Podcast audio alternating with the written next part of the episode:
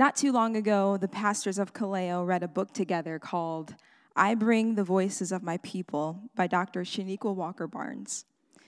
In her book, she argues that truth telling begins the process of healing and liberation in community. Truth telling does two things for both the oppressor and the oppressed. For the oppressed, naming your oppression and your oppressor removes your identity and value from underneath it and gives you the opportunity to walk away from it. Sometimes. For the oppressor, truth telling forces you to look at your behavior head on, stand eye to eye, and decide if you will continue to choose to oppress people or if you will repent, walk away from that behavior, and restore what has been taken, stolen, abused, and harmed.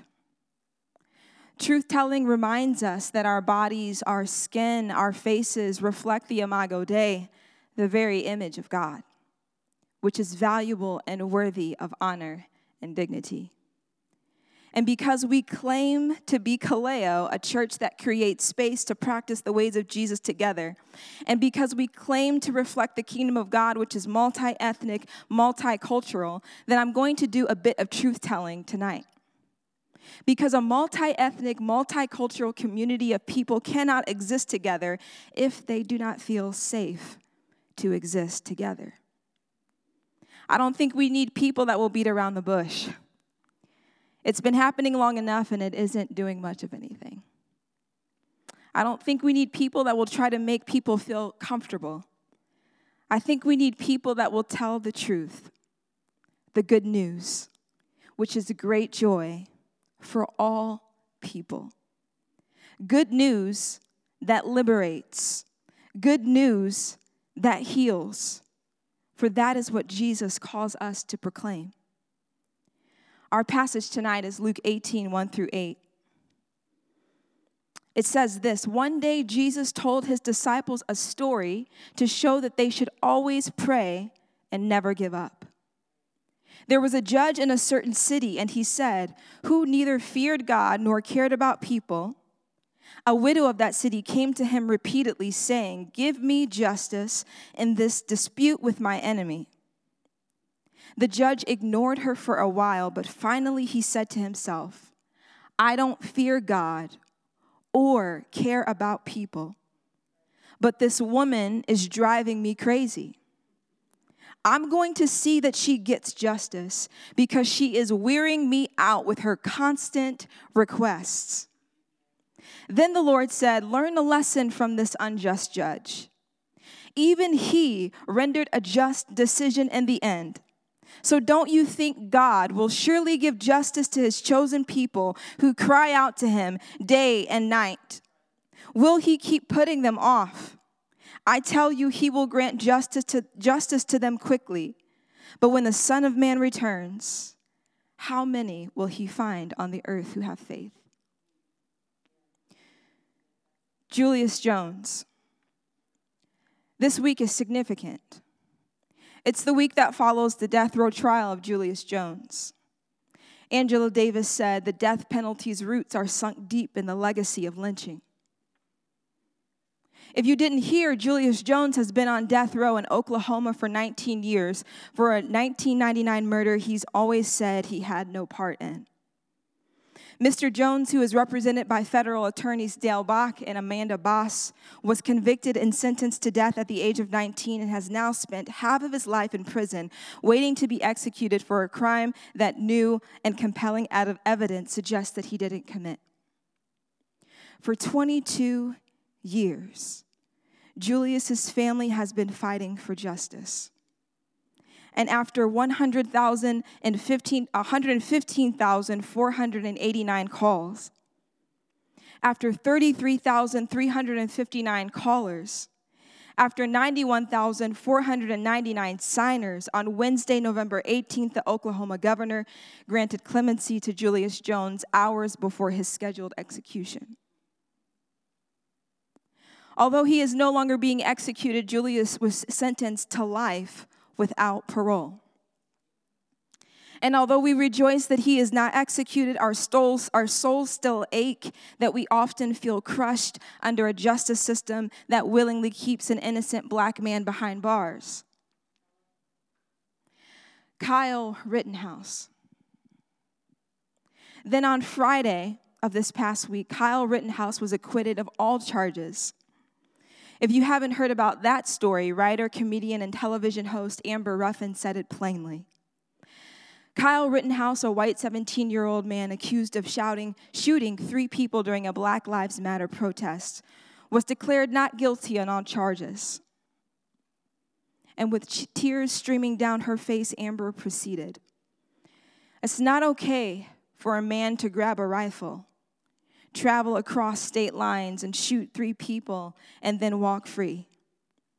It's not okay for the, for the judicial system to be blatantly and obviously stacked against people of color. It's not okay for there to be an entirely different set of rules for white people. For white people have been getting away with murder since time began. And she said, I can't believe I have to say this, but you matter.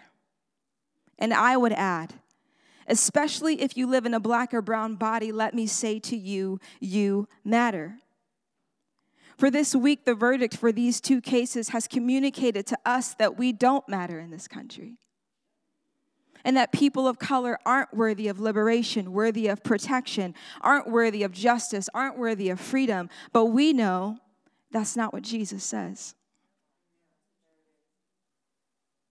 Amber continued her thoughts on television and said, Every time one of these verdicts come out, it's easy to feel like you don't matter, but I'm here to tell you that you do matter. You matter so much that the second you start to get a sense that you do, a man will grab a gun he shouldn't have in the first place and travel all the way to another state just to quiet you. That is the power that you have. And I would also add, because you are made in the Imago Dei, the very image of God.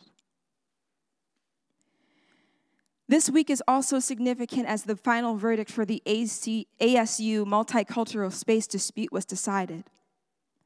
At the beginning of the fall semester, millions of people watched a disagreement between pairs of students at Arizona State University that was captured on video. With a clip showing two white male students getting asked to leave a multicultural space. Groups of ASU students have advocated for multicultural spaces on campus for several years to provide an area for students of color, underrepresented minorities, LGBTQ students, and others to meet and discuss issues. Charges were pressed on the students of color, and although the charges were dropped due to hundreds of advocates calling and protesting, the Black, Indigenous, people of color students were required to write a three page paper on how to react in a more civil manner when addressing racism as though their reactions to injustice were savage. Now, you might be wondering why I might be bringing up so many social issues happening in our time. That's what Jesus did over and over and over again he addressed the socio-economic injustices happening in the people of his time. If you did not know, 97% of the people alive during the time of Jesus were living under the oppression of the Roman Empire.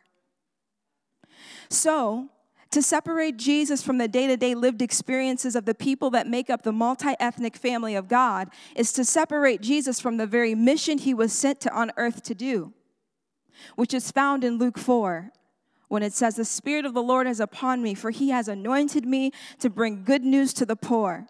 He has sent me to proclaim that captives will be released, that the blind will see, that the oppressed will be set free, and that the time of the Lord's favor has come.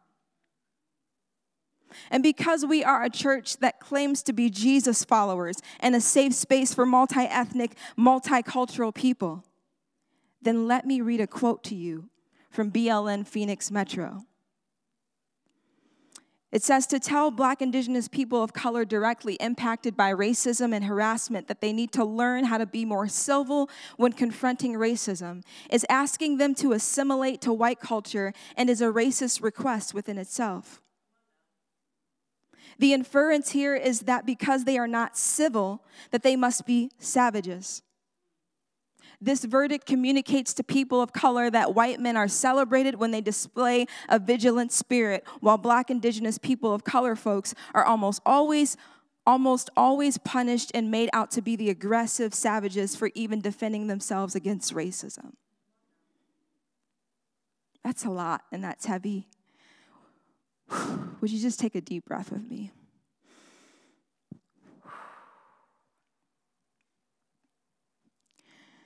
This week is also significant because it is the week of Indigenous Peoples Day also known as Truth's Giving, which was coined by Indigenous activist Christine Nobiss to dismantle common misunderstandings about Thanksgiving with, well, the truth. Some say Thanksgiving is celebrated at the expense of native, native peoples. And while America celebrates a day of thanks with feasts and football, many Native Americans continue to live with disparities and economic hardships. Since 1970, the United American Indians of New England have carried out a national day of mourning. And this is what they have to say. Thanksgiving Day is a reminder of the genocide of the millions of Native people, the theft of Native lands, the relentless assault of Native culture, the National Day of Mourning is a day of remembrance and spiritual connection, as well as a protest of racism and oppression which Native Americans continue to experience. These are true events that happened in a place many of us pledge our allegiance. Started by a faith many of us pledge to follow. The truth is hard to hear, but the truth sets us free to acknowledge the heaviness of these truths and the significance of what has taken place in our country, I'd like to take a moment to move us through some moments of silence, breathing, and prayer, taken from Black Liturgies by Cole Arthur Riley. Would you once again just take a deep breath? Lord, we grow weary in the wait. And as we exhale, we pray, God, bring justice. As we inhale, Lord, would we hold space for what was, was lost? And as we exhale, we remember that there is healing and remembrance. As we inhale, Lord, help us enter their pain. And as we exhale, without centering our own. As we inhale, God, protect the memory of indigenous people. And as we exhale, restore to them what has been taken. Brothers and sisters, it is easier to ignore these truths than to sit in the pain, lament, repent, and stand in solidarity with people of color.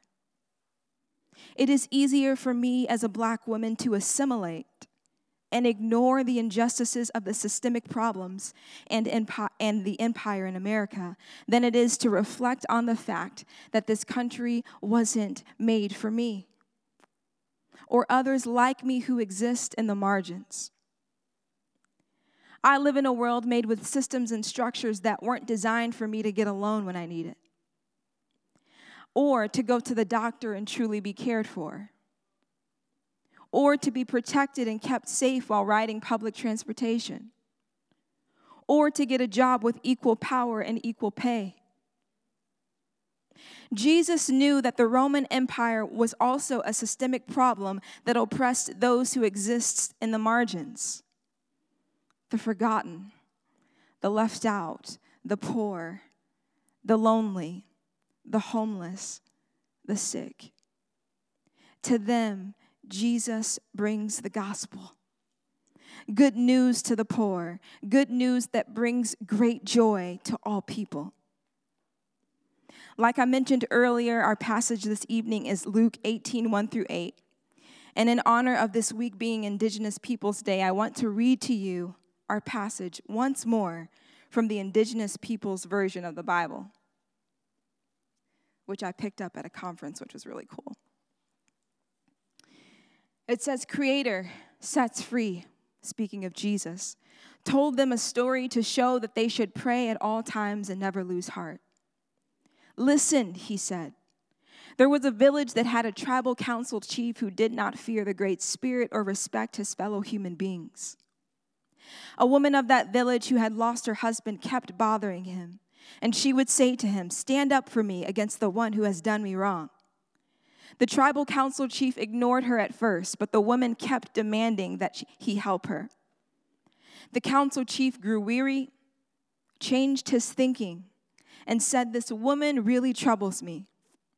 If I do not help her and right this wrong, she will never stop bothering me.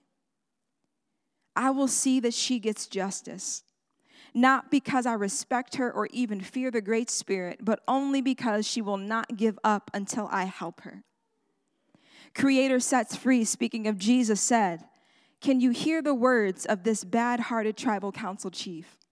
If a council chief like that will do what is right, how much more will the Great Spirit right the wrongs done to the one who cry out to him day and night? Will he ignore their cries? No. I tell you, he will not be slow to bring justice to them, but when the true human being comes, he will find will he find this kind of faith anywhere in the land. So what is Jesus saying? What's interesting to me about this passage is that the unjust judge didn't change his mind because he cared for the widow. He didn't care about what she was experiencing. He didn't care about the hardships that came to her as a result of systemic oppression.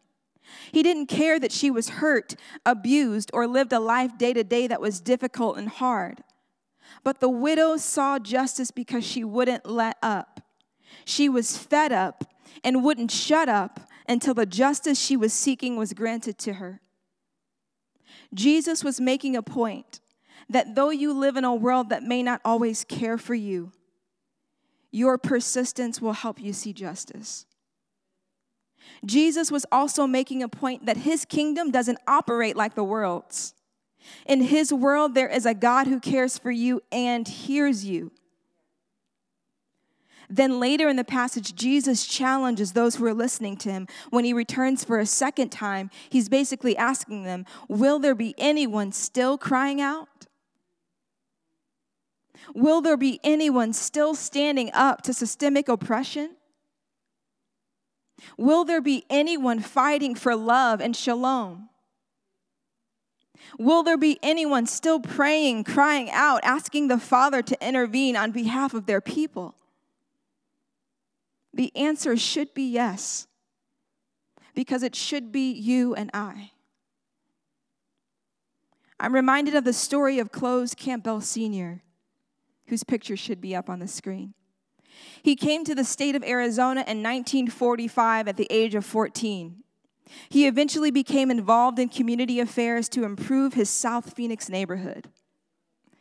Campbell was disappointed for many years that the Arizona news media did not cover the accomplishment and activities of the African American community. So in 1969, he became owner and co publisher of the Arizona Informant. Using the slogan, We record black history, 98% of our news you won't find in any other news media in Arizona. Let me remind you that this man lived right here in our city, in our state, in our town. It is said that Campbell proudly stated, I was unbought and unbossed. He was proud of his reputation for shaking things up at the Capitol.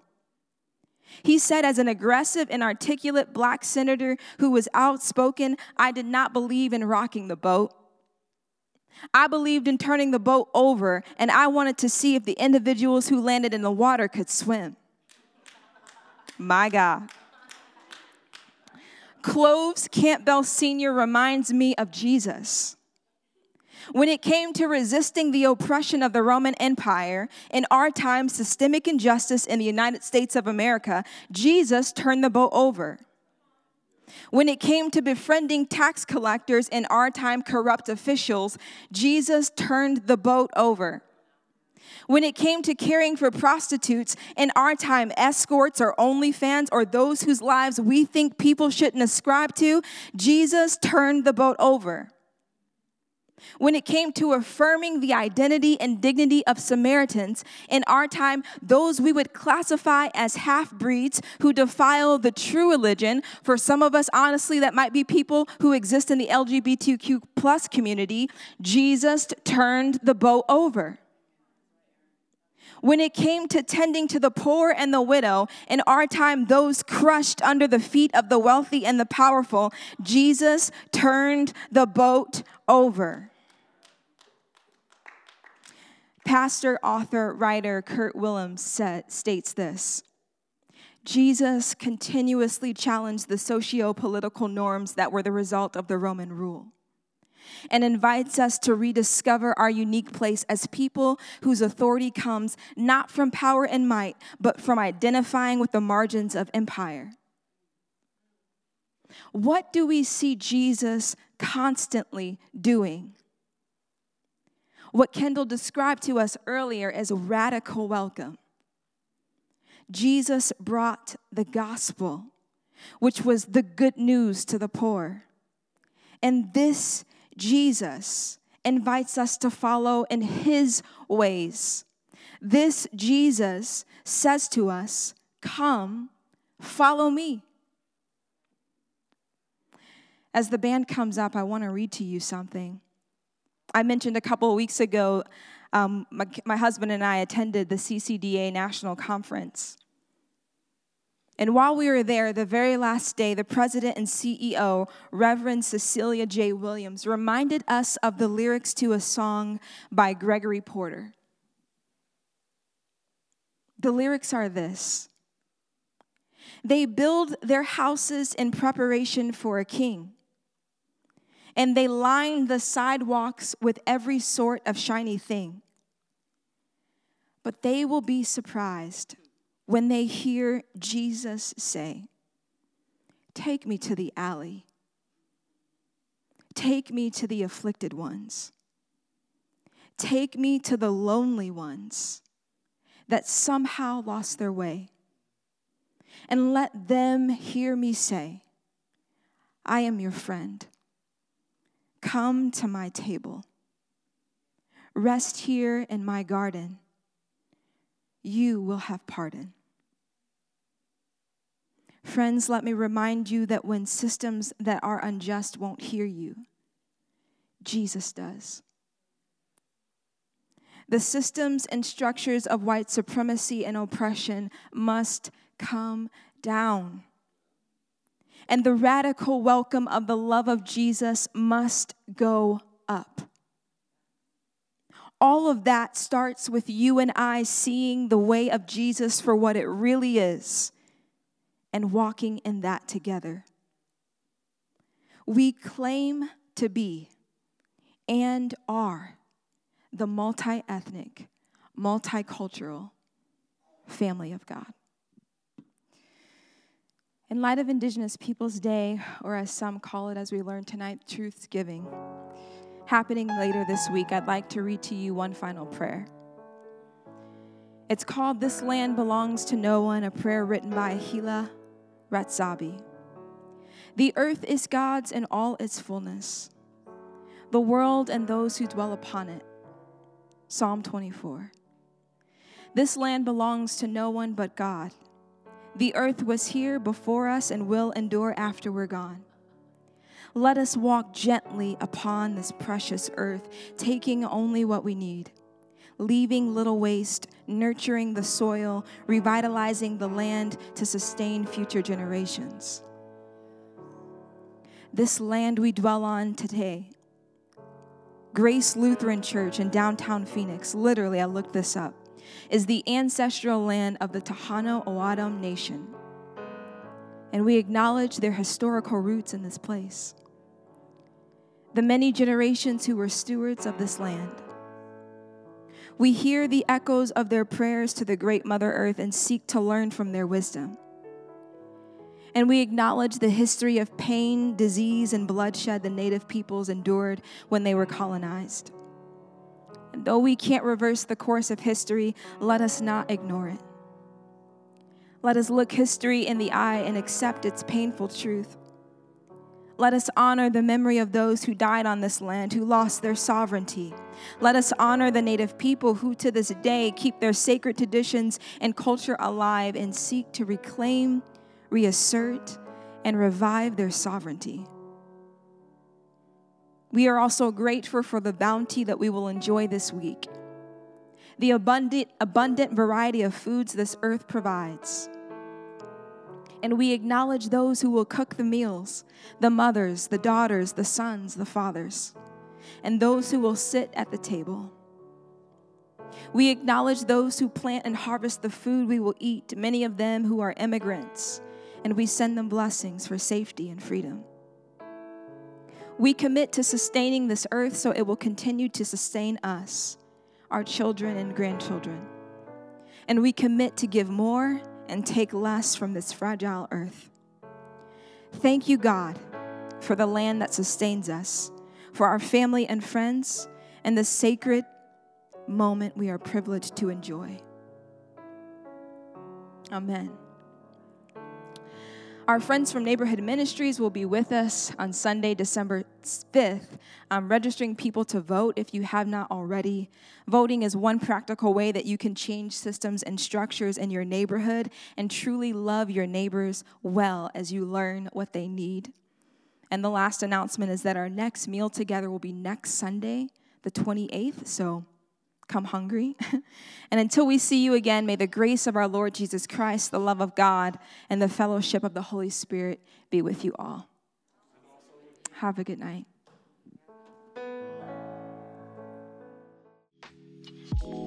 For more resources or information about Kaleo, please visit our website at kaleophx.com or follow us on social media. If this episode has been helpful to you, let us know or share it with someone you know.